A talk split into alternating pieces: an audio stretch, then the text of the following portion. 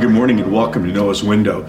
Mary Alice and I have shared time and time again. I know that uh, we read through the one year Bible, and there's always an Old Testament selection, New Testament selection, and then the Psalms, and maybe a couple of verses out of Proverbs. So, oftentimes when we bring something to you, it has to do with what we've been reading in the Bible.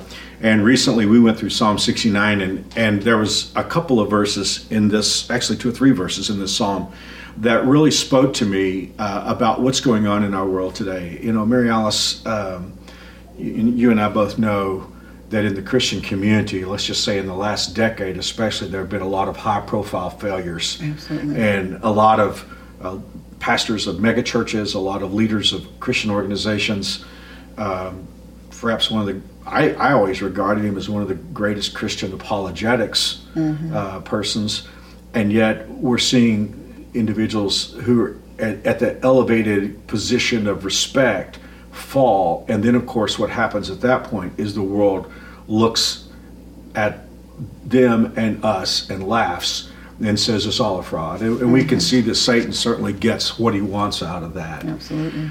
Um, we could talk about that. There are a whole lot of things we could talk about. Maybe those things deserve discussions in some format someday. But what I want to point out in Psalm 69 is a prayer. And this is a prayer that we might not normally think of praying, but you know, as Christ followers today, we want our lives, we're not perfect, but we want our lives to be such that we don't cause others to say, well, if that's what Christianity is, I don't want to be part of it.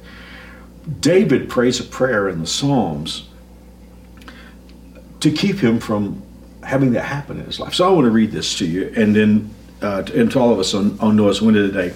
This is in verse 5 of Psalm 69. With this first line, I could sure pray this Oh God, you know how foolish I am.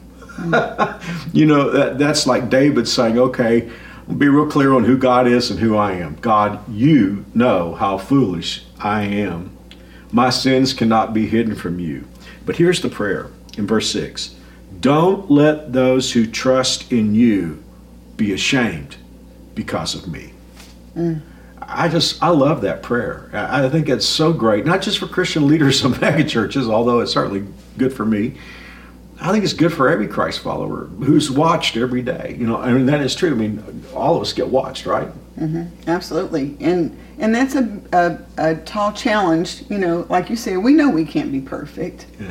but we want to walk uh, carefully and cautiously, knowing that as a Christian and as we represent the Lord, that people are watching us, and we we are here as His representative. That goes back to the ambassadorship. So, an ambassador who represents the United States, whatever they do, however they conduct themselves, we get we get the the blame. Yeah, it's they are they are representing our country. So what they do um, is a reflection on us. You know, what I'm about to describe isn't something that's part of like our New Spring culture, but what I'm going to talk about is a little bit of part of the culture that probably we both grew up in. There was the idea back in the day that if you are a Christian, people are watching you, so you need to be careful just to make sure that you don't do anything in your you know in your life or testimony that looks bad. And and now I think on surface that's true. But I think the thing that got communicated sometimes is you have to be really careful when people are watching. When they're you. watching, yeah. You know, I, I, grew up a pastor's son, and mm-hmm. and in those days, uh, pastors' kids lived in. I mean, pastor's whole family lived in a glass house, and so time and time again, I was told, you know, your dad is a pastor. You need to to do X, Y, or Z, and and I don't regret that, and I, I in fact I kind of understand it, but there's a lot of difference between hey when people are watching you better be sure that you're watching your p's and q's a lot of difference between that and david saying don't let those who trust in you be ashamed because of me i mean mm-hmm. to me that's a david's praying a prayer about his insides mm-hmm. you know it's not about what's go, what he's doing on the outside but he is saying oh god help me stay straight help me be legitimately who I'm supposed to be in your sight. I know that's kind of being confusing. authentic in your heart because everything that we do on the outside starts in our heart. And you've talked about that before. It, it starts as a thought, mm-hmm. and thoughts become uh, actions and attitudes. Thoughts become attitudes, and attitudes become actions. And so, it's all about the heart and that's where we need you know there's another uh, i think it's in the song that says guard your heart and that's that's where everything is the most important it's the source and it's the real one the real person and it's like you said and you and i've known a lot of people who were really good at creating a facade Yeah.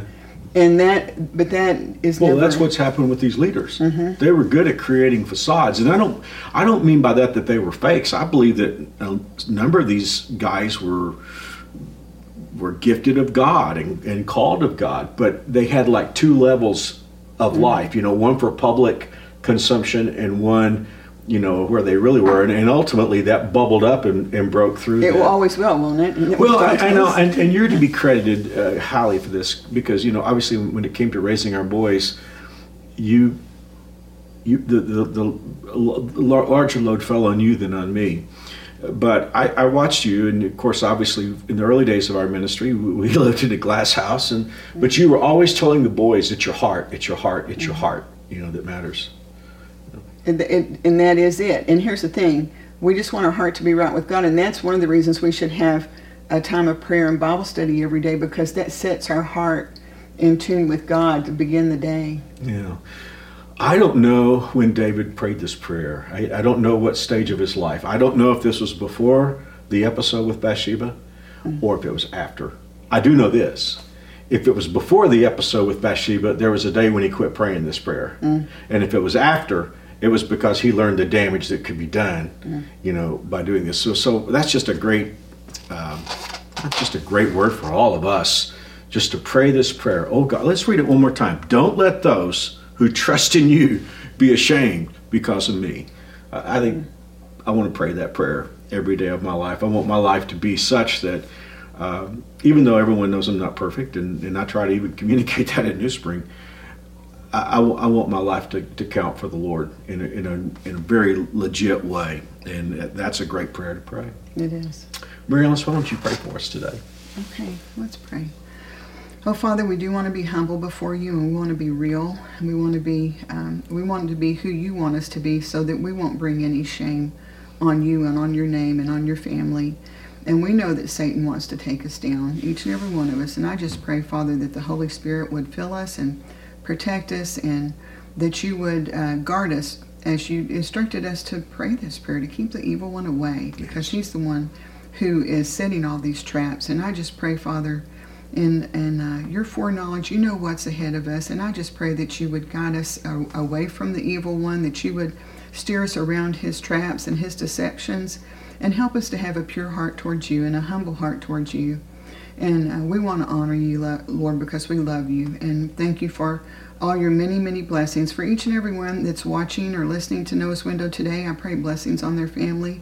And please guide them today in their lives, whatever decisions are to be made, whatever needs there are that are heavy in their life. I just pray that you would step in, that you would uh, show yourself strong and powerful, that you would give wisdom and guidance and provision where it's needed. And we'll give you all the glory and the praise. And we ask all these things in Jesus' name. Amen. Well, thanks for joining us today on Noah's Window. Mary Alice and I are taping this on uh, Wednesday afternoon, and I got to let you know that I just was sharing with Mary Alice uh, the message that I plan to be bringing this weekend uh, in our Clash of Dynasty, uh, Clash 3. Uh, it's I've been praying about this message for weeks. In fact, I think the last two hours before I got out of bed today, I was just praying that God would guide me. I really believe this is a message for our times as much as anything that God has ever given me in uh, all my 45 years of pastoring. I just feel like this message is for our times. It's very heavy on me, and yet I think it's one of the most important things that we'll ever talk about. So, I hope you're there this weekend, and on top of that, that you'll be praying for for me as I get ready to bring this message. We'll look forward to seeing you tomorrow on Noah's Window, and I pray you have a wonderful day.